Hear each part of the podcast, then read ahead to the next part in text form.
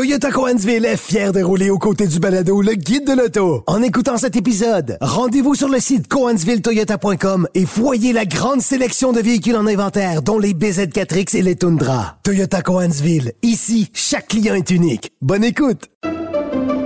Pendant que votre attention est centrée sur cette voix qui vous parle ici, ou encore là, tout près ici, très loin là-bas, Celle de Desjardins Entreprises est centrée sur plus de 400 000 entreprises partout autour de vous. Depuis plus de 120 ans, nos équipes dédiées accompagnent les entrepreneurs d'ici à chaque étape pour qu'ils puissent rester centrés sur ce qui compte, la croissance de leur entreprise. IGA est fier de présenter l'émission À vos affaires. Pour économiser sur votre panier d'épicerie, surveillez les offres et promotions de la circulaire disponible à IGA.net chaque semaine. IGA Vive la bouffe et les bonnes affaires.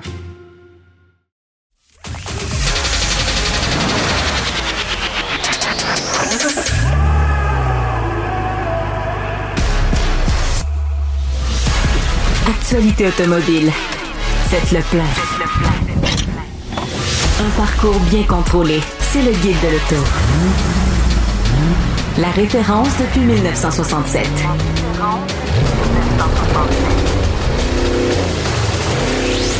Le guide de l'auto. Bonjour tout le monde, bienvenue au Guide de l'auto, édition spéciale de l'émission du Guide de l'auto cette semaine en compagnie de mes collègues Hugues Gonneau, Gabriel Gélina et Marc Lachapelle qui est au bout du fil.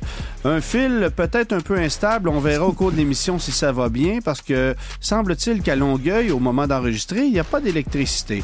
Euh, alors euh, on, on, compose avec la situation en ce moment, mais on voulait pas rater la chance d'avoir Marc Lachapelle en notre compagnie pour cette émission spéciale, puisqu'évidemment, on a appris aujourd'hui. Et là, je dis aujourd'hui, on enregistre le jeudi, bien sûr, euh, pour l'émission du samedi. Alors, on a appris euh, aujourd'hui le décès de Jacques Duval, qui aura été évidemment le mentor de l'ensemble des chroniqueurs automobiles au Québec, euh, parce qu'il a pavé la voie du, du métier qu'on pratique aujourd'hui. Et à, à, ce sujet, des fois, quand on l'appelait le doyen des chroniqueurs automobiles lui répondait non, le pionnier. Ah, ok, d'accord. parce qu'il avait un pour, pour te donner un peu l'esprit du bonhomme. Oui, oui, mais parce qu'il avait un français impeccable, il faut aussi souligner ça. Euh, Marc, euh, bon, évidemment, euh, Jacques Duval est décédé à l'âge de 89 ans des suites d'une longue maladie. Moi, j'ai euh, tenté à quelques reprises au cours des dernières années d'avoir une conversation avec lui, ce qui n'était pas nécessairement mhm. facile. Euh, Parkinson, Alzheimer, euh, il y a eu beaucoup de, de, problèmes de santé. Je pense que ce qui lui a fait mal aussi, c'est de perdre son permis de conduire il y a quelques années. Alors ça, c'est sûr que quand tu t'appelles Jacques Duval et que tu n'as plus de permis de conduire, ça fait mal.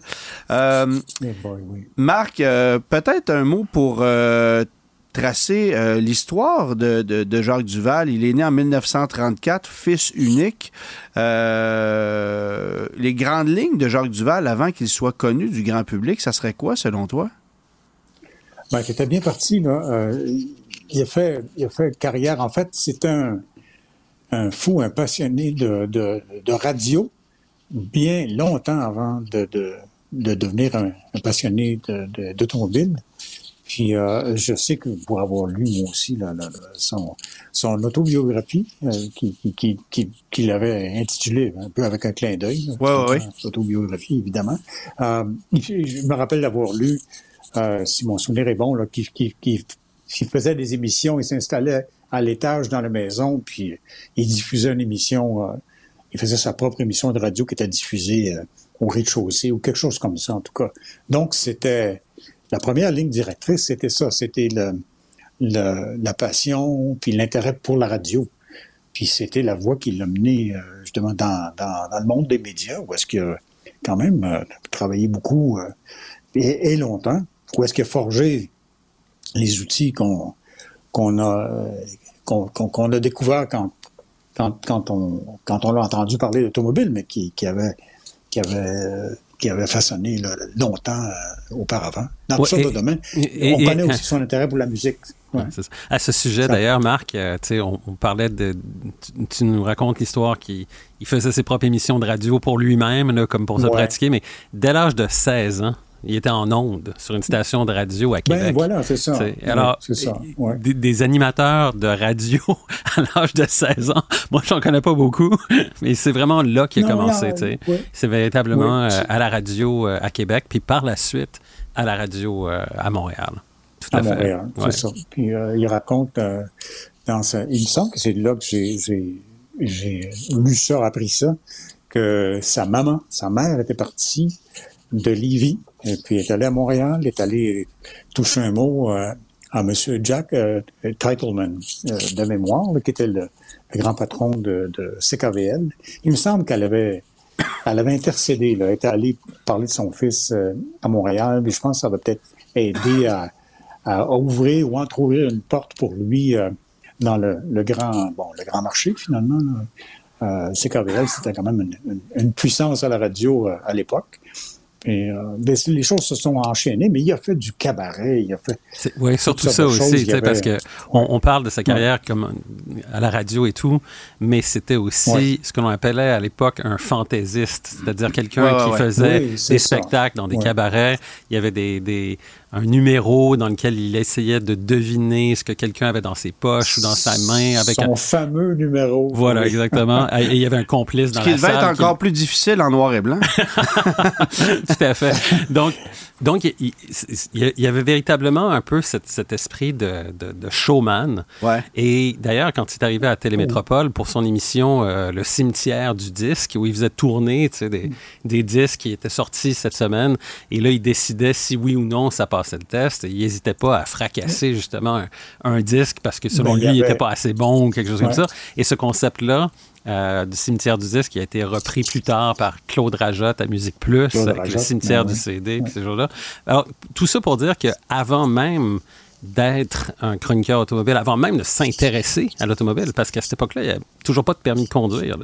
Et euh, il était mm. d'abord et avant tout un animateur, puis il était un peu un, showman. Il a vraiment été, en fait, il a vraiment été une vedette québécoise. Puis moi, évidemment, j'ai connu Jacques Duval grâce au guide de l'auto, mm-hmm. mais euh, c'est un peu mon père qui m'a éduqué sur son historique, parce qu'évidemment, contrairement à vous deux, messieurs, je n'étais pas de ce monde à l'époque où il animait ses, ses émissions. Moi non plus, mais... Quand même un peu plus que moi, là. Essaye pas. Euh, c'est pas parce que j'ai plus de cheveux blancs que bon. Mais, euh, mais euh, cela étant dit, évidemment, mon père qui était musicien, lui, m'a appris que Jacques Duval, c'était aussi un grand amoureux de la musique, ah, notamment de la musique française. Il avait une collection et un savoir exceptionnel mhm. sur, sur la musique française. et c'était une de ses grandes passions, là. Oui, c'est ça. Et puis, on parle de, musique et tout ça. Moi, je me souviens d'avoir été à des lancements de voitures et d'avoir roulé avec Jacques Duval, puis d'écouter de la musique avec lui pendant qu'on roulait, puis de lui faire découvrir des, disques. Parce qu'à cette époque-là, on traînait souvent des CD là, avec nous dans nos valises pour écouter de la musique, notre musique quand on était. Voire même des cassettes. Oui, exactement. puis je, me souviens de lui avoir fait découvrir des, des, groupes, euh, des groupes anglais, des groupes américains, des choses comme ça. Puis euh, il y avait une appréciation pour la qualité des enregistrements, sais, juste à écouter quelque chose euh, dans une auto là, pour, et, de discerner les. C'était effectivement un, mélomane. Hugues, euh, bon, évidemment, Jacques Duval était un peu plus loin de toi, toi qui étais en Europe à l'époque. Par contre, Jacques Duval avait une idole qui était euh, européenne, et c'est évidemment Paul Frère, euh, qui l'a inspiré à son tour pour bifurquer vers le métier de chroniqueur automobile. Absolument. Euh, Paul Frère, tu l'as lu, tu, tu, sans le connaître personnellement, tu comprends très bien d'où vient l'inspiration. Parle-nous un peu du bonhomme. le bonhomme, c'était un pilote, il a gagné les 24 heures du Mans en 1960. Ensuite, il est devenu journaliste et c'était un, des grands journalistes mondiaux puisqu'il n'écrivait pas que en Europe. C'était un des grands collaborateurs du journal belge Le Moniteur Automobile. Ouais. Mais il écrivait aussi pour Road Track euh, aux États-Unis. Il écrivait au Japon. C'était un très très grand érudit de l'automobile, très technique et il faisait des papiers d'une très grande complexité concernant la technologie automobile.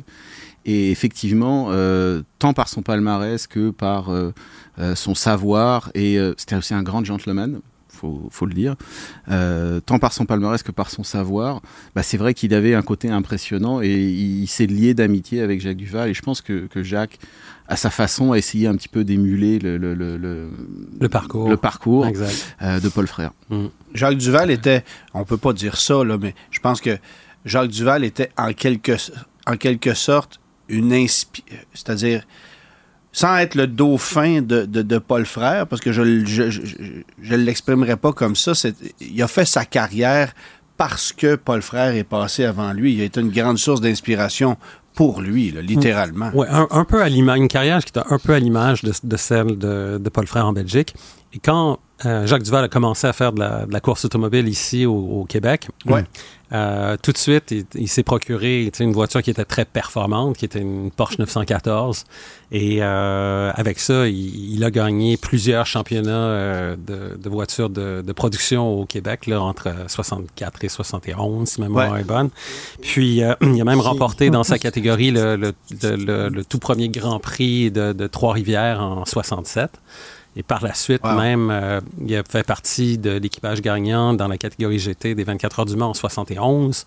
C'est donc, il, quand, quand il s'est mis à, la course automobile, au sport automobile. Il s'est découvert un talent. exactement. Il s'est découvert un talent, il s'est découvert une passion aussi. Parce que, euh, à cette époque-là, euh, c'était pas simple, simple. Il fallait aller chercher une voiture, il fallait la, monter. Il y a très peu de gens même qui plus simple qu'aujourd'hui, je te dirais. Mais plus accessible en tout cas. Mais ce qui est vraiment drôle aussi, c'est que cette fameuse Porsche 914, euh, il a toujours regretté euh, de l'avoir vendu. De l'avoir vendu.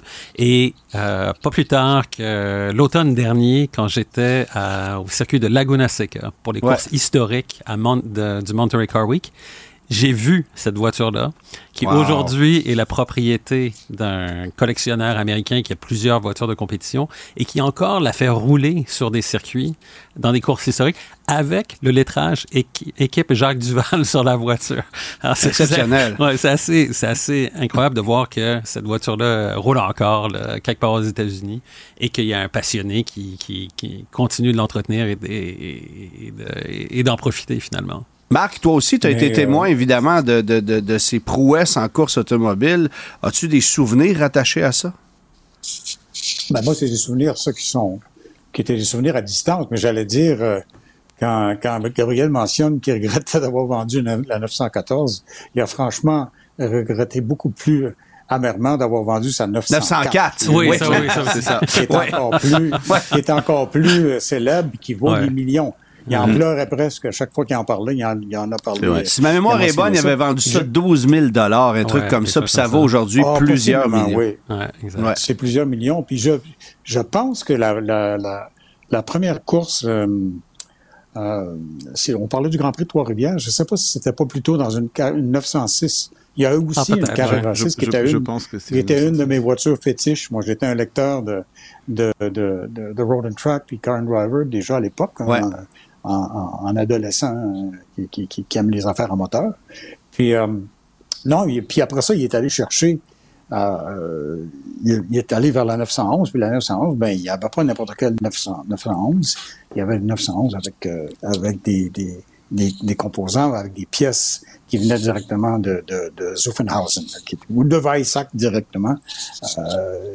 il est allé chercher quand même des mécaniques des mécaniques d'exception. Mais je pense que dans l'initiation, peut-être qu'on saute une étape. J'essaie de le souvenir et c'est un peu vague, mais je sais que souvent ça a été raconté. À l'instant qui qui est éditeur, qui était le même animateur. Absolument, tu as raison. Un grand talent. Mm. Puis je pense qu'à l'instant qui qui l'a qui l'a intéressé, euh, il s'est trouvé avec une Alfa Romeo. puis euh, il me semble que sa première course était sur, je pense que c'était à Saint-Eugène, qui était une piste qui était tracé sur un, ancien aéroport comme des dizaines de circuits en Amérique du Nord. Puis il me semble que c'est un Alfa Romeo. De, de souvenir, euh, corrigez-moi si vous si vous avez. Euh, Évidemment, la course n'a pas été terminée parce que c'était un Alfa Romeo, mais il s'est dit et si ça se pouvait qu'une course se termine, alors il est allé vers vers la Porsche. vers, vers plus vers plus fiable. Ouais, c'est ça. Je me souviens, messieurs, peut-être que vous avez souvenir de ça, de feuilleter les pages du guide de l'auto et je saurais pas vous dire quelle édition et de voir une Corvette du milieu des années 70 complètement fracassée oh, sur un mur. Euh, c'était quoi cette histoire-là? Bon, il y a, il y a- je pense que le gars s'appelait, c'est-tu Bob Greenwood ou je mélange peut-être avec, euh, c'est un pilote canadien, mais peut-être que Greenwood c'est un pilote américain, je mélange peut-être comme pilote de corvette. C'est drôle parce que j'en ai parlé avec un, un ami commun qui, co- qui connaît, qui connaît bien, euh, c'est Claude Carrière, pour, pour, pour le nommer justement, Claude Carrière, qui Oui. est un grand, un grand ami de, de Jacques, qui, était, qui a participé à, à- à un paquet de, de matchs comparatifs qui était, Ouais. bon, en tout cas, bref, un, un grand grand ami du guide de l'auto. Et euh, plus, très récemment, j'en ai parlé avec lui parce que j'ai vu, euh, on parlait des plus récents souvenirs euh, de, de, de, de M. Duval. Puis, Ouais. euh, je l'ai rencontré en dehors de, du monde de l'automobile. On a eu des, des on s'est rencontrés, euh, Claude puis euh, Jacques et puis et moi, on a parlé de toutes sortes de choses, mais il y avait été question selon que- parce que moi j'ai vu, euh, j'en ai parlé, évidemment, ça m'est revenu ça. euh, Monsieur Duval euh, était on sait, on sait quelle, quelle somme de travail ça exige faire le guide de l'auto. Imaginez à l'époque, quand euh, on est plus maintenant parce que plus de voitures, mais il se donnait, moi je l'ai vu à la fin de la période, puis ça c'est pas des choses qui ont été publiques, là. Ouais. Je l'ai vu chez lui, puis franchement, là, exténué. Puis aussi, il y avait, il y a eu vraiment des malaises au dos qui ont duré des années, des années. Claude m'a m'a appris ça. Moi, j'avais jamais fait Ah le ouais? lien ou jamais, ça m'a jamais été mentionné. Il y a eu une sortie de, une sortie de piste euh, violente en- en- au circuit Sainte-Croix avec la fameuse Corvette qui était vraiment surpuissante. Ouais. Je crois que les freins ont lâché et puis euh, il s'est blessé à ce moment-là puis ça aurait été euh, Ben, je regardais la Corvette, puis je me disais que c'est le mur qui avait gagné. C'était pas la voiture. Fait que certainement que, Ah, le, pass- que le conducteur devait avoir souffert aussi. Là. Oui, ça, en ben, fait, c'est ça. euh, moi, je ne savais pas que ça avait eu un effet. Ouais. Oui, non, c'est ce que je, Je voulais dire, c'est qu'il en avait que. subi. euh, Oui, il, ouais. il- il a souffert de ça pendant de nombreuses années, en fait, Ah ouais. pour le restant, Écoute. pas mal le restant de sa vie, parce que ah, je me souviens quand j'étais à l'école de, absolument, de ouais. pilotage, puis il venait euh, conduire les, les Formules Ford puis les Formules 2000 sur le circuit du Mont-Tremblant. Il pouvait faire peut-être une quinzaine de tours, puis après ça, il fallait qu'il sorte de l'auto, là, tu sais, parce qu'il Ah ouais. est en, il est en douleur. Puis Ah, évidemment, non, une voiture de course comme une Ouais. Formule Ford, une Formule 2000, on s'entend que c'est pas euh, le confort d'une vo- d'une voiture de luxe. Tu sais, t'es assis sur le plancher de la voiture, Ouais. t'as le dos sur Ouais. le, Sur le métal. réservoir d'essence assis et sur l'asphalte et puis il n'y a pas, il y a Exact. pas Il- de. il y a la, la il y a pas vibration, tout ça.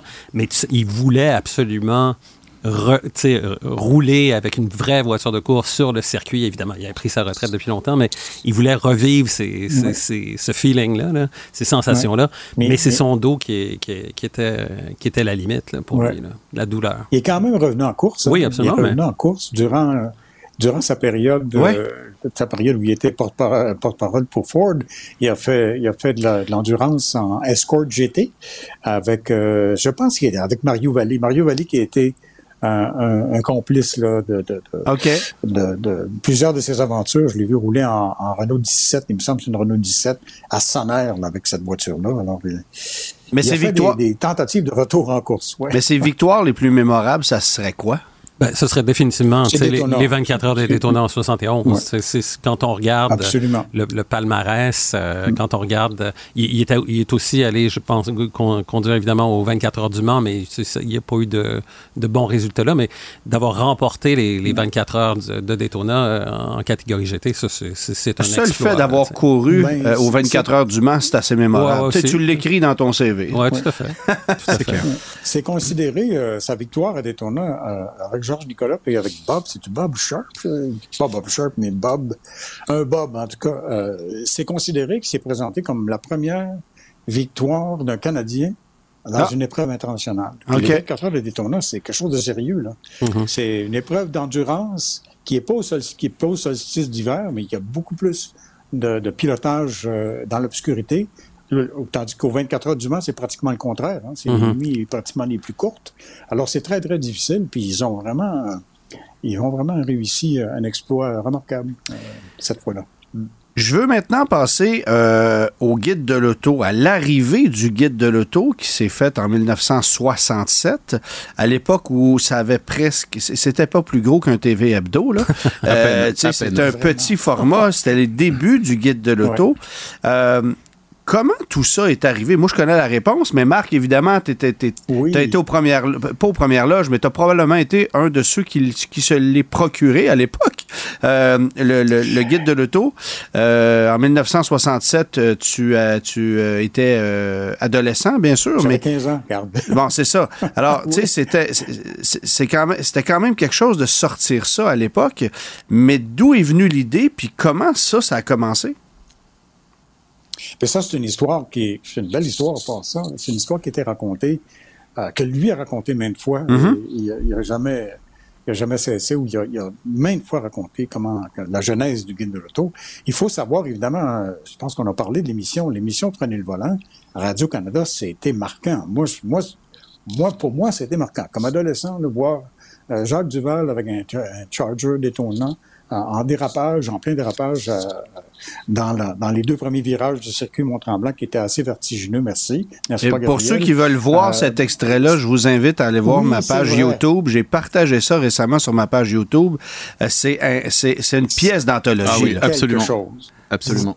C'est quelque... encore aujourd'hui, c'est exactement. Puis c'est pratiquement encore un modèle cette émission-là, la, la, qualité des prises de vue pour l'époque. Ah pour l'époque. Moi, je me ben mets à la place du caméraman qui devait vomir sa vie à essayer de suivre ben cette voiture-là. Je ne suis pas capable de m'imaginer la technique qu'on utilisait pour filmer à l'époque. Ben écoute, ça, ça, ça, ça, Jacques Duval l'a raconté. Entre autres, euh, j'oublie, c'est un, il y avait un gars qui est devenu un, bon ami pour lui, euh, dont le prénom était Ken. C'est un caméraman. ils ont, ils ont monté littéralement, comme on dit au Québec, ils ont monté, ils ont modifié une familiale.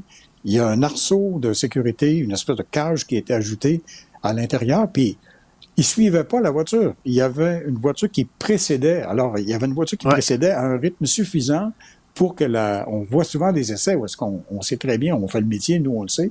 Euh, la voiture roule jamais à la hauteur de son potentiel, mais ils ont trouvé le moyen avec les techniciens de, de, de, Radio-Canada, puis des, des, caméras qui étaient gigantesques à l'époque, euh, ça donnait des images euh, fantastiques qui étaient la plupart du temps sur la, la trame sonore, la musique de, du film Grand Prix, qui était un grand, grand, un grand classique à ce moment-là. Euh, non, ça, c'était, c'était impressionnant. Puis tout ça pour en venir à, dire, bon, l'idée de faire un guide de l'auto, c'est venu sans doute dans une conversation euh, quotidienne, peut-être à la table du déjeuner, c'est Monique qui était la compagne, qui était l'épouse de, Jacques Duval à l'époque, euh, qui a dit, euh, qui était brillante d'ailleurs, qui était une femme extraordinaire, qui a dit, qui, lui a suggéré pourquoi Jacques tu tu tu colliges pas? Il savait évidemment, on, on l'a déjà vu à, à, la caméra, les essais qu'il préparait, qu'il livrait au, guide de l'auto. Il les préparait avec des fiches, des cartons. Là. On a toujours, on a toujours vu ça. Puis elle lui a dit pourquoi tu prends pas tes fiches puis que t'en fais pas quelque chose, peut-être combiner tout ça, colliger tout ça pour en faire euh, un livre. Mais en gros, c'est ça qui a donné naissance au guide de l'auto dans l'édition qui est pas millésimée parce que le ben guide 68 c'était le guide de l'auto. Oui, c'est ça. Au départ, ça devait être un one-off. Ça... devait être juste une, édition unique et euh, c'était pas prévu d'en faire. Ben, c'est ça, mais les 57 éditions suivantes ont été numérotées. Du gravy. Évidemment. c'est ça. oui, c'est ça, exactement. Évidemment, plus, plus les années se sont succédées, plus la quantité de voitures dans le livre a grimpé, parce qu'au début, évidemment, c'était uniquement les essais qu'il réalisait dans le cadre de l'émission Prenez le volant, donc une vingtaine, une trentaine d'essais. Exact. Mais euh, est arrivé un point, à un moment donné, à la fin des années 70, où là, la totalité des véhicules vendus sur le marché canadien était présent. Même certains véhicules un peu... Euh, euh, un peu champ gauche, des véhicules plus artisanaux qui se sont retrouvés dans le guide de l'auto certaines années.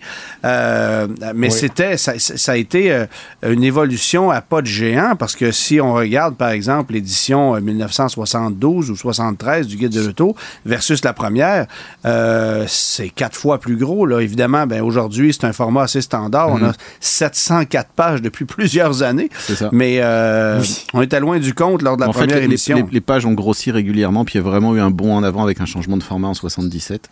Ouais. Et là, à partir de là, c'est devenu vraiment. On, a commencé à se rapprocher de la formule actuelle. C'est devenu de plus en plus exhaustif euh, pour en arriver ensuite euh, au format full couleur qui est 93 ou 94. Quelque chose comme ça. Oui. 92, c'est encore en noir et blanc. C'est ça. Ouais. 93.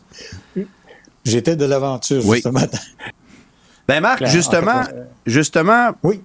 ton- Oui. est-ce que tu te souviens de ton premier contact avec le guide de l'auto?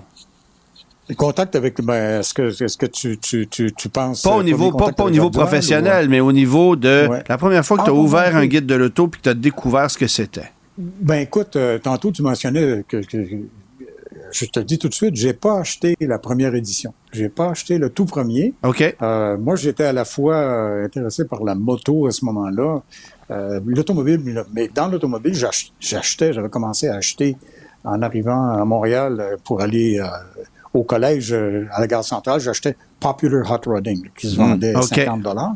Puis ça, 50 dollars, 50 cents. Maintenant, ça va être 50 dollars.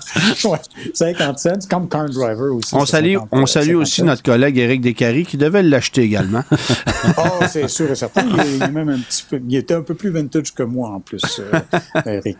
Que bref, euh, euh, non, euh, à, bon, à ce moment-là, euh, euh, je m'intéressais un peu à tout. Puis je, allé fouiller un petit peu, évidemment, avec, avec les nouvelles, la nouvelle qu'on a eue. J'étais curieux, je allé voir, puis j'ai j'ai toute la collection maintenant, mais j'ai- tu sais, j'en ai trouvé, il y en a que j'ai trouvé ailleurs. là. C'est pas Ouais, Je pense que j'ai commencé à l'acheter peut-être la deuxième année, mais j'ai euh, dans, dans mon guide 71, il y a une dédicace de Jacques Duval. Vous Ah. savez comment est-ce qu'il il, il signait toujours de façon parfaitement Ouais. lisible. Il y avait cette- un peu comme Jean Béliveau, là. Tu sais, il, il prenait soin de d'écrire euh, son nom de façon très lisible. Alors j'ai j'ai au moins un guide de l'auto euh, dédicacé euh, euh, par, par, euh, par Jacques Duval. Puis mon frère, mon, bon, je faire un aveu, mon frère m'en a refilé quatre copies des années 70. Puis lui aussi avait des dédicaces euh, dans, dans ses livres. Lui, il magasinait à ce moment-là. Puis euh, non, c'était mon premier contact avec OK. le guide comme tel. Gabriel? Moi, je me souviens pas euh, du premier guide que j'ai feuilleté, mais c'est plus tard que ça, là, clairement. là, C'est fin des années 70, peut-être même début des années 80, quelque chose comme ça. Fait que j'étais pas, euh, j'étais pas très, euh, j'étais pas un lecteur assidu euh, du guide de l'auto euh, dans, dans ma jeunesse. Euh, et, et c'est juste quand j'ai commencé à faire euh, de la course, puis ensuite quand j'étais impliqué à l'école de pilotage, par la suite, j'ai rencontré euh, Jacques Duval, mais à ce moment-là, c'était dans une autre.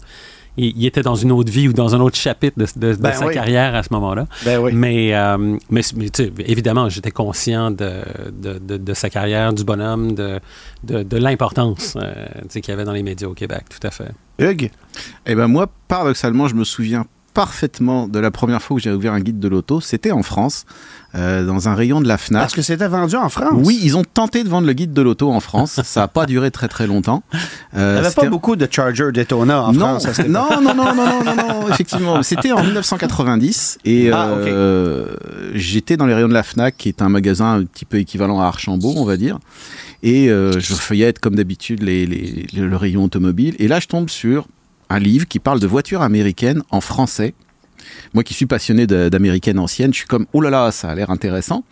Et euh, j'ai mis du temps à comprendre que c'était fait au Québec parce que bah il y avait que là que euh, on pouvait parler d'américaines euh, en français. OK. Et je l'ai acheté. Et j'ai encore la, la facture euh, dans le livre. J'ai le livre chez moi. OK. Et euh, c'était fait par Denis et Marc Ouais, ouais, à ouais. ce moment-là, donc l'édition 90. Moi, tu vois, si je me, si je me permettre, mon premier, le premier livre que je me suis procuré moi-même, j'avais 9 ans. Euh, on est en 1985 euh, et je suis avec ma maman dans un Zellers et à côté des caisses, il y a le carnet de route 1986. Mhm, mhm. Et, et j'ai acheté le carnet de route à l'époque en noir et blanc. L'année d'après, il, était, il, il- il arrivait en couleur, mais à l'époque, il était en noir et blanc. J'ai acheté le carnet de route 86. Ma mère m'a acheté ça alors que j'étais aux caisses. Chez Zellers. Wow. Elle devait avoir m'acheté des pyjamas en même temps, je sais pas. Mais, euh, mais tout ça pour dire que je suis arrivé à la maison, j'ai commencé à feuilleter le carnet de route et j'ai fait, mais c'est extraordinaire. Et je pense qu'une semaine après, j'avais le guide de l'auto.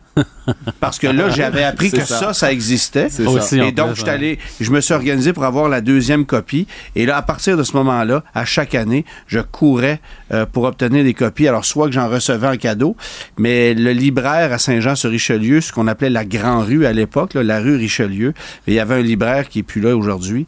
Et lui savait, euh, je pense, je devais avoir là 13, 14 ans, et quand le livre arrivait, il me mettait déjà une copie de côté que j'allais chercher à vélo. Alors, tu sais, c'était c'était vraiment... euh, Puis j'achetais à l'époque les magazines euh, comme Le Monde de l'Auto, j'achetais le Road and Track, j'achetais un magazine de voitures modifiées qui s'appelait Chrome and Flame aussi, qui Oh, était un wow, magazine, oui. qui était un magazine qui provenait d'Angleterre, si ma mémoire est bonne.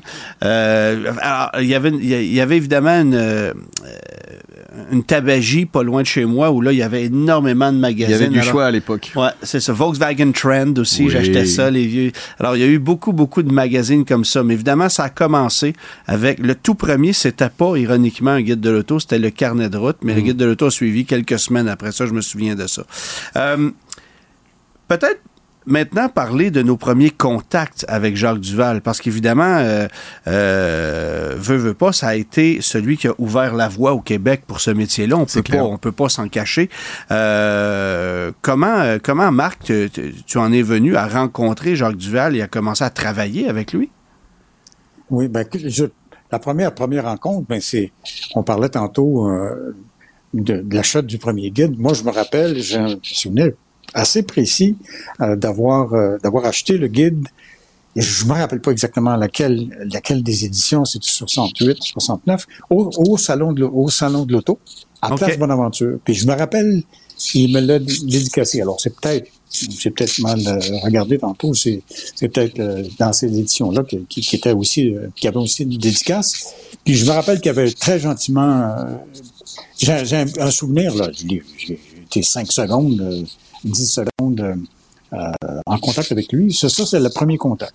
Mais pour ce qui est de, de, de, le rencontrer en, en vue d'une collaboration possible, ben, j'ai été... euh, je, connaissais déjà Denis Duquet à ce moment-là. Puis Denis travaillait déjà euh, avec Jacques Duval depuis l'édition euh, 1979. Depuis l'édition OK, je m'en allais dire 78, OK. Mhm. OK. C'est ça. Puis là, ils avaient organisé, bon, ça, vous savez comment ça fonctionne, un comparatif de, de petites, euh, de, de sous-compact, en fait, de, de, sous de familial sous-compact.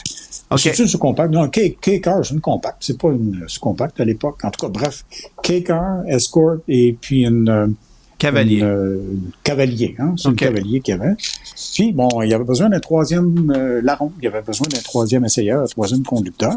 Puis moi, je connaissais Denis, puis on, on avait cliqué, on avait des atomes euh, crochus. J'étais photographe, photographe, puis je travaillais dans le domaine de la moto. Moi, j'étais journaliste moto à l'époque. OK. Mais évidemment, je, je conduisais là, depuis longtemps.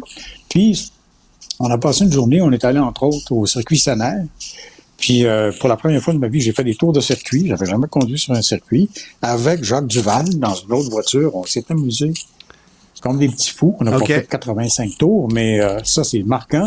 Je me rappelle d'une journée agréable, amusante, et puis euh, Jacques Duval détendu, à l'aise. C'est un, c'est un homme qui aimait, qui adorait rire. Il était, il était, il avait un, un bon sens de l'humour, qui avait toutes sortes de, de- de facettes. Mais euh, j'ai, eu, ben c'est ça. J'ai, Ouais, eu- un excellent, j'ai passé une bonne journée. Puis ça s'est terminé là. C'est moi qui ai écrit les chiffres sur les boîtes pour vérifier la capacité de, de, de- de- le volume cargo. Puis ça reste, ça en est resté là. Mais l'année suivante, l'année suivante, quand il était question de faire des essais, il faut dire, hein, je pense que tout le monde, en tout cas nous on le sait dans le métier, Jacques Duval n'aimait pas les camions, ni les camions ni les camionnettes. Peut-être encore moins euh, les camionnettes. Et puis, il cherchait quelqu'un pour faire ces essais-là. Mais moi, c'est comme ça que j'ai eu euh, ma chance, que j'ai pu débuter au Guide de l'Auto. Il m'a confié le mandat. J'ai- essayé, je pense, une vingtaine de, euh, camionnettes et semblables pour le Guide de l'Auto. Puis, ça a décollé comme ça. Moi, puis j'en ai un souvenir exceptionnel parce que Jacques Duval m'a encouragé, puis m'a fait confiance. Et puis, euh, ça m'a... Ben, c'est ça. Ça m'a ouvert les portes euh, d'un métier que, Vers le métier que tu, euh, que tu pratiques encore aujourd'hui. hein, que je pratique encore aujourd'hui. euh, c'est ça. Ça va faire 42 ans. Là, au mois de mars. Le premier essai, c'était une camionnette Mazda B2000. Hmm, Voilà. Fait de bouche. Gabriel? Euh, moi, j'ai rencontré Jacques Duval, en- je pense que c'était en 1983, si ma mémoire est bonne. Euh, à cette époque-là, j'étais euh, à l'école de pilotage Jim Russell au circuit du Mont-Tremblant. À cette époque-là, j'avais 6 ans. Et donc, le, le, le fils de Jacques Duval, son fils Pierre, Ouais. euh, venait suivre, commencer à suivre des cours à l'école de pilotage et à compétitionner aussi dans le, championnat école que l'on organisait avec des courses à tous les deux week-ends, des choses-là. Et son père, évidemment, venait assister à quelques-unes des, des courses de, de son fils. Et donc, moi, j'ai couru en même temps que, que Pierre à, cette époque-là. Puis c'est là que j'ai rencontré euh, Jacques Duval pour la première fois, qui me semblait un bonhomme tout à fait sympathique, euh, qui était là pour encourager son fils et tout, comme, comme n'importe quel père Ben qui oui. voit son, son, son fils débuter en, en sport automobile, finalement. Et par la suite, euh, bon, à cette époque-là, Jacques n'était plus chroniqueur automobile, il était porte-parole de Ford On y euh, du reviendra un peu Canada. plus tard, ouais. Mais c'est, comme ça que je l'ai, c'est comme ça, c'est à ce moment-là que, j'ai, que, que je l'ai rencontré. Et c'est lui, il, il y a toujours, bon, évidemment, il faisait les pubs de, de, de Ford à la télé, à la radio, euh, dans les journaux, les magazines, ces choses-là. La qualité passe avant tout. Voilà, exactement.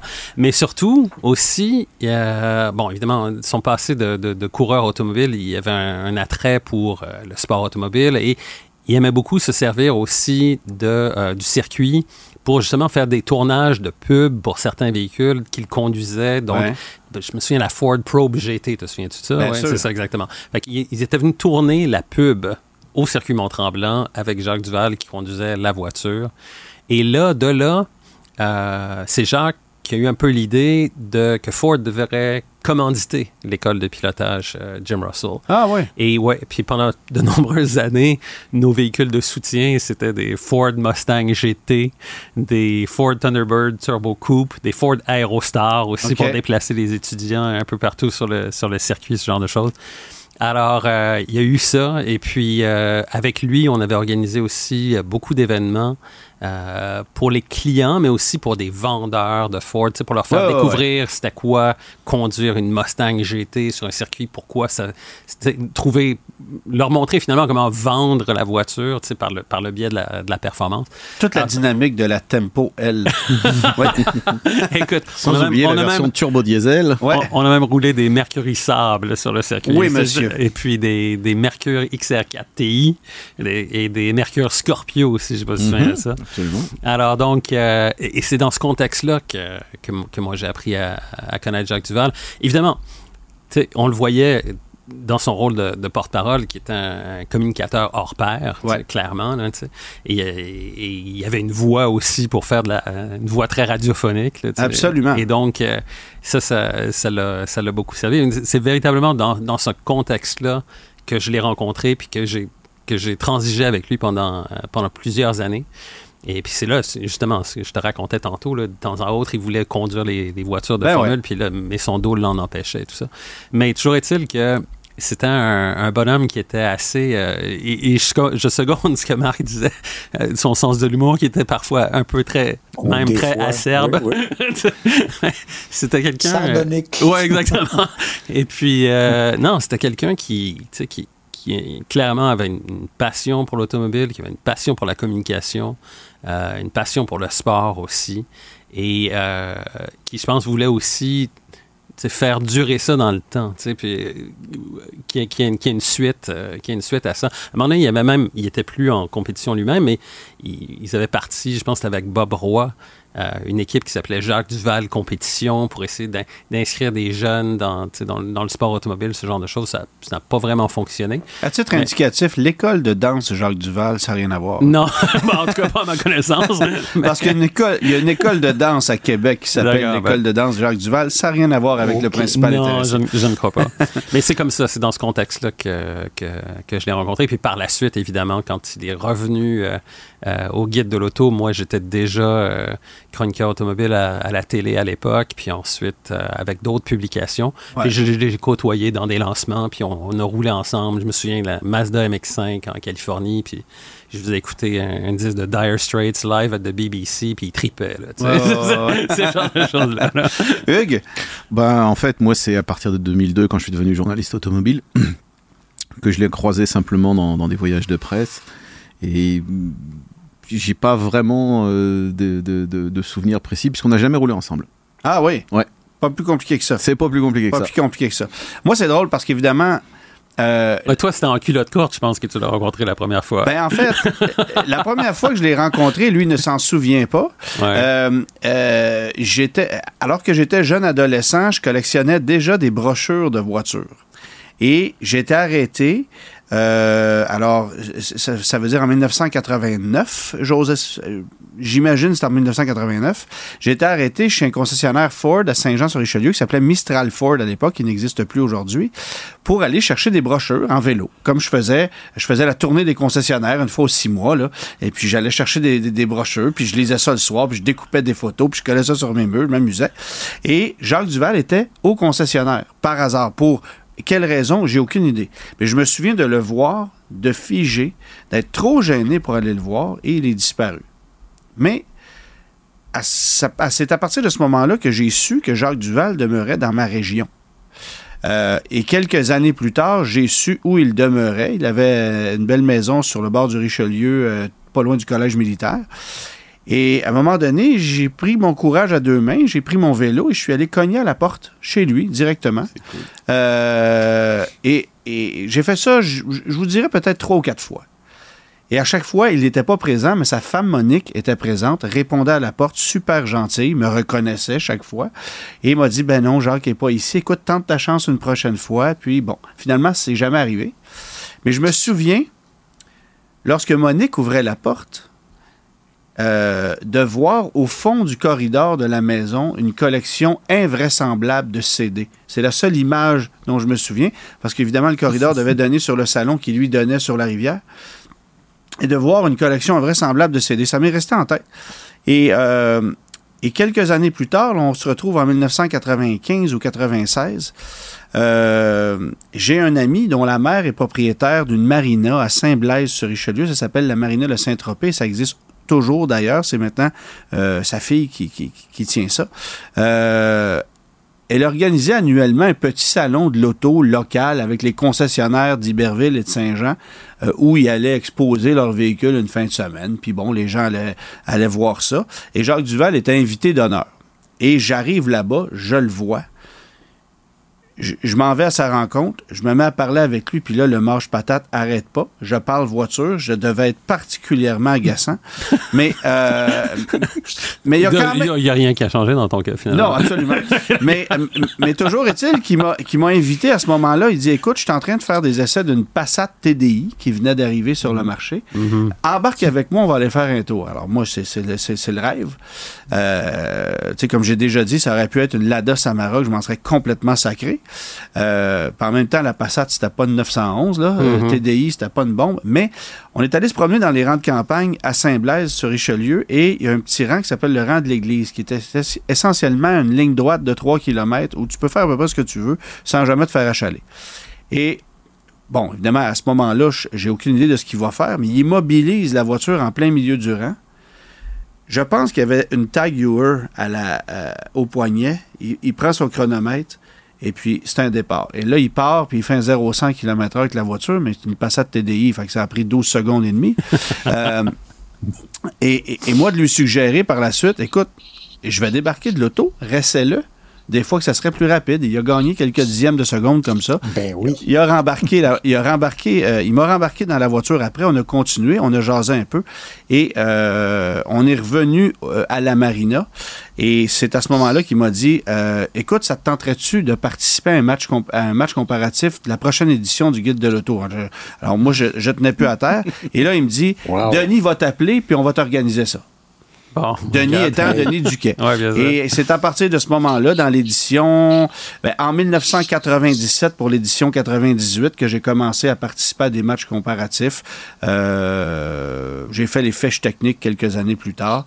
Et puis, euh, nos routes se sont séparées le jour où je suis allé travailler pour une entreprise qui s'appelait- qui s'appelait auto123.com à l'époque, avec qui, euh, pour laquelle il avait commencé à écrire des textes et finalement, son, pour une raison que je n'ai jamais su, le contrat s'est arrêté abruptement. Et lui, sachant que moi, je travaillais chez Auto 123, ben, à partir de ce moment-là, il ne m'a plus invité, mais je l'ai recroisé pas longtemps après, puis pendant quelques années dans plusieurs événements, jusqu'à partir de 2010, où là, il a un peu quitté le métier.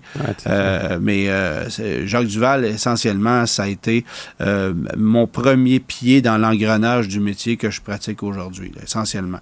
Ben. Je veux parler évidemment de son passage chez Ford parce que pour un chroniqueur automobile, c'est à peu près invraisemblable de dire je vais aller être porte-parole d'une marque automobile. Oui, il faut dire qu'à l'époque, euh, bon, Ford n'avait pas nécessairement une très très bonne réputation dans ces années-là, mais ça s'améliorait un peu. Mais surtout, je pense que Ford voulait, il reconnaissait que euh, Jacques Duval, euh, chroniqueur pour le guide de l'auto, était une référence. Et euh, il voulait avoir un, journaliste compétent, un chroniqueur compétent comme porte-parole, plutôt qu'une simple vedette de, de, de, la chanson ou de la oui, télévision, que, des choses comme ça. Parce Autrement dit, quelqu'un qui non seulement est connu du public, mais est connu du public justement parce que c'est une Et donc avec en la matière. Exactement, sa crédibilité. Donc, euh, c'est pour ça que, que Duval et, Jacques Duval est, allé là. À partir de 85 euh, à peu près, là, on est autour de ça. Exact. Et donc là, lui, euh, il était premièrement, ça, a été très lucratif pour lui parce que, bon, euh, il avait signé un, excellent contrat euh, avec Ford et ce contrat-là ce contrat a été renouvelé pendant de, nombreuses années. Et Ford devait être content parce qu'il s'assurait en même temps que Jacques Duval ne fasse pas de critiques négatives de leur véhicule, ce qui aurait pu être très possible. Ben, c'est ça. et, là, pendant ce temps-là aussi, pendant que, que Jacques est, chez Ford, c'est là que Denis et Marc ils ont assuré la relève pour le, pour le mm. guide de l'auto parce que, bon, lui, il signait plus. Je pense à cette époque-là, il signait plus, évidemment, plus de, de texte euh, sur les voitures. Je pense qu'il faisait encore la préface. Marc, tu me corriges si je me trompe, là, mais. mais je pense qu'en 86, Marc. C'est en 86 ben qu'il avait fait un dossier intéressant sur l'histoire du guide de l'auto, euh, qui était un peu une critique. Euh, oui, vas-y, Marc. Oui. Non, non, j'allais dire, ben oui, il a été présent, entre autres, il a, fait toute une, il a écrit toute une section euh, pour le 25e anniversaire euh, du, guide. Je ne me rappelle même pas quelle, laquelle des éditions, mais il a écrit plus plus qu'un dossier, on dit un dossier, un survol, mais tu as raison, Antoine, c'était c'était déjà assez exhaustif. Puis il a pris énormément de plaisir à, renouer avec l'écriture dans ses, parce qu'il a été porte-parole chez Ford. Moi, je me souviens, je me souviens des publicités. Puis c'est sûr qu'avec le recul, à l'époque, quand on voyait les pubs, tu voyais des pubs de Ford Probe, de Ford Taurus, euh, d'Aerostar puis de Rangers. Tu trouvais ça cocasse. Mais sachant aujourd'hui qu'il détestait les camions à s'en mhm. confesser, c'est pas vrai qu'il ben trouvait qu'un Aerostar Eddie Bauer, c'était dans ses cordes. Non, exactement. Mais, lui, il aimait les voitures de sport. Et, il y a, et moi, j'ai un, un pamphlet dans ma collection de catalogues une édition spéciale de Thunderbird, Jacques Duval. Oui, absolument. Es-tu sérieux? Oui, ouais, ils, ont, fait ça. Exactement, exactement. Ah oui, OK. Oui, tout à fait. Vous m'apprenez quelque chose, je savais pas ça. OK. Euh, et, et, la raison pour laquelle tu l'avais croisé justement à ce concessionnaire à, Saint-Jean-sur-Richelieu quand tu étais jeune garçon et tu n'avais pas osé l'aborder, ça faisait partie ça aussi de son mandat avec Ford. C'était de visiter les, les, concessionnaires, de rencontrer les équipes de vendeurs, de rencontrer les équipes de direction. Aujourd'hui, ils mettent des chronoplaces, des vedettes dans, le, dans les salles de montre. Mais il y avait il y avait aussi, ça aussi, ça faisait partie de son mandat chez Ford, c'est d'assurer un certain lien euh, avec les concessionnaires et de justement aussi des fois d'aller rencontrer euh, le public à certaines occasions lors d'événements spéciaux chez, en concession. Bon, évidemment, euh, il y a eu un passage chez Ford, chez Ford qui a duré pratiquement une décennie. Si ma mémoire est bonne, il est revenu dans l'industrie en 93-94. Mais là, ça a été un petit peu plus... Compliqué? Je veux pas dire compliqué, mais je veux dire controversé euh, de voir Jacques Duval revenir parce que là, veut, veut pas, malgré tout le talent qu'il avait, on le connaissait, euh, excellent écrivain, excellent conducteur, bon critique, tout ça. Euh, est-ce qu'il allait être biaisé dans, ses critiques, sachant qu'il avait travaillé chez Ford pendant pratiquement une décennie? Et moi, je me souviens de lire des textes en 95, 96, 97 euh, de produits Ford par Jacques Duval où il les démolit sans, sans, sans scrupule. Alors, c'est ça sentait, je veux pas dire que ça sentait la vendetta, mais il, a tenté, je pense, de prouver qu'il pouvait être euh, critique, même s'il avait passé une dizaine d'années ou bref, 8-9 ans chez Ford. Ça, lui seul connaît la réponse à cette question-là. Mais moi, je me souviens de voir ça. J'ai l'impression que... Jacques avait... Jacques, Jacques, avait, Jacques Duval avait des opinions tranchantes, tranchées, et puis il y avait, il y avait tous les outils qu'il faut pour les, pour les, pour les rendre de façon, j'allais dire, spectaculaire et convaincante. Il y avait, il y avait la manière de dire ces choses-là. Puis quand il décidait que, puis, puis ça, on le voit, on, le retrouve dans ses textes. Là. Quand, quand c'est exprimé, ça peut pas être plus clair que, que, que sa manière de, de, de lurer ses impressions. Et d'ailleurs, et d'ailleurs, tu, sais où tu sais où il se, où il campe. Et d'ailleurs, quand tu lis un guide de l'auto des années 80 euh, ou, ou, même début des années 90, les textes n'étaient pas signés par l'auteur. Et aujourd'hui, si je lis un guide de l'auto de 1984, je suis clairement capable de dire quel est le texte que Jacques Duval a écrit mhm. versus Denis, par exemple. Tu sais, mhm. c'est plus évident. Euh, il y avait son style bien à lui, évidemment. Mais évidemment, il est revenu dans, le guide de l'auto en 94-95 et, mhm. euh, et, et l'aventure a duré jusqu'en 2005 au moment où il a vendu le guide de l'auto à une entreprise qui s'appelait LC Media. Et c'est à partir de là qu'on a commencé à le voir un peu je ne veux pas dire disparaître complètement, mais euh, il a commencé à ralentir un petit peu au niveau du métier. Là. Oui, tout à fait. Je pense que quand il a vendu euh, le guide de l'auto à LC Media, euh, c'était pas vraiment bien entendu avec euh, avec les acheteurs avec les acheteurs pour l'orientation puis l'avenir de la marque ce, ce, genre de choses là et là bon il, il, était plus à ce moment là un des piliers euh, du guide de l'auto. Et euh, les gens de LC Media, à ce moment-là, m'ont approché moi pour me joindre à l'équipe du guide de l'auto. D'ailleurs, mon premier guide de l'auto, c'était où j'étais collaborateur, c'est 2005 l'édition 2005. Donc, la première année, OK. Exactement. Dès, dès qu'il y a eu cette transition-là, dès que Jacques, finalement, a vendu le guide de l'auto à LC Media, c'est à ce moment-là qu'il s'est retiré, puis eux, euh, eux sont venus me chercher, finalement. Est quand même demeuré passionné de voitures. Il s'est procuré des belles voitures. J'ai parlé à un type tout récemment qui s'est procuré il y a quelques années ce qu'il appelle la Dame en bleu, c'est-à-dire un cabriolet Mercedes 1995 euh, qu'il bichonne corps et âme. Alors, Jacques Duval avait acheté une E320 cabriolet 95 euh, qu'il a gardé plusieurs années et qu'il a vendu à ce type-là. Euh, la voiture est toujours dans un état impeccable. Il avait eu une 911 Targa aussi à cette époque-là euh, qu'il a vendue, qui est dans une collection privée aujourd'hui. Euh, alors, euh, il a quand même, il est quand même demeuré un passionné de voitures pendant très longtemps. Et, et, et je pense de mémoire qu'une de ses dernières passions, ça a été l'arrivée de Tesla. Ah oui. Ouais, tout à fait. Oui, oui. Il en a parlé beaucoup. Hein. Oh mais, tu parlais justement de la, de la E cabriolet. Il avait acheté cette voiture-là. Il avait fait un voyage à travers les États-Unis et le Canada avec sa femme Monique à l'époque. Et par la suite, plus tard, il avait vendu cette auto-là.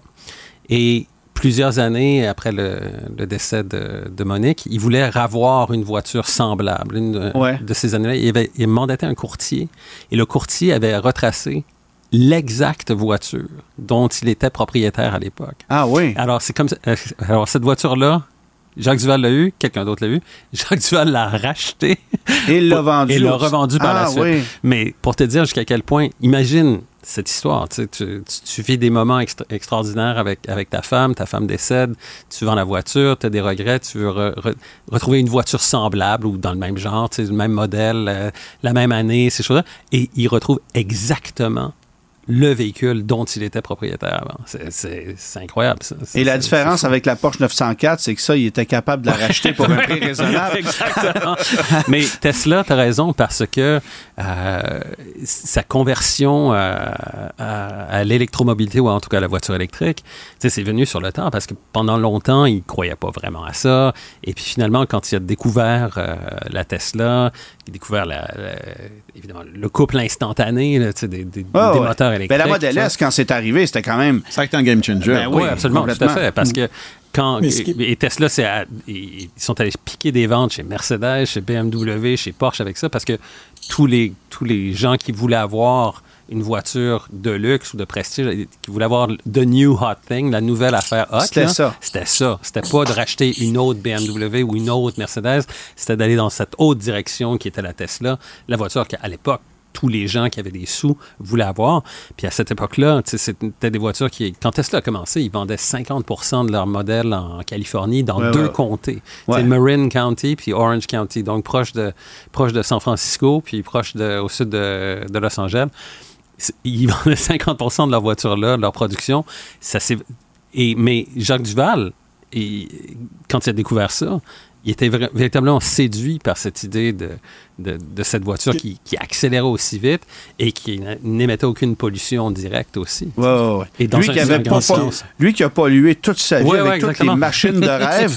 à Et, la les, vo- fin, et les voitures de course et tout, et tout, et tout. Absolument, tout à fait. Mais ce qui raison. lui a fait mal, ce qui lui a fait mal, euh, puis le temps file, messieurs, il nous reste à peine deux minutes là, avant qu'on qu'on puisse conclure. Alors, ce qui lui a fait mal, moi, j'ai parlé, euh, j'ai rencontré lors d'un banquet un de ses très, très grands amis, Richard Petit, qui est un collectionneur absolument. de voitures, Tout à fait, qui m'a dit, écoute, le jour où Jacques Duval a vraiment per- perdu son permis de conduire, ça, ça lui a fait très, très, très mal. Euh, mentalement parlant, là, ça, ça a été, ça a été difficile. Il a commencé à perdre, évidemment, de ses capacités cognitives tranquillement. Et là, le jour où il n'y avait plus de permis de conduire, ouch. Mm. Euh, et et j'ai, moi, j'ai rencontré Jacques Duval pour la dernière fois physiquement dans un, dans un événement euh, à Québec, en deux, juste avant la COVID, en fait.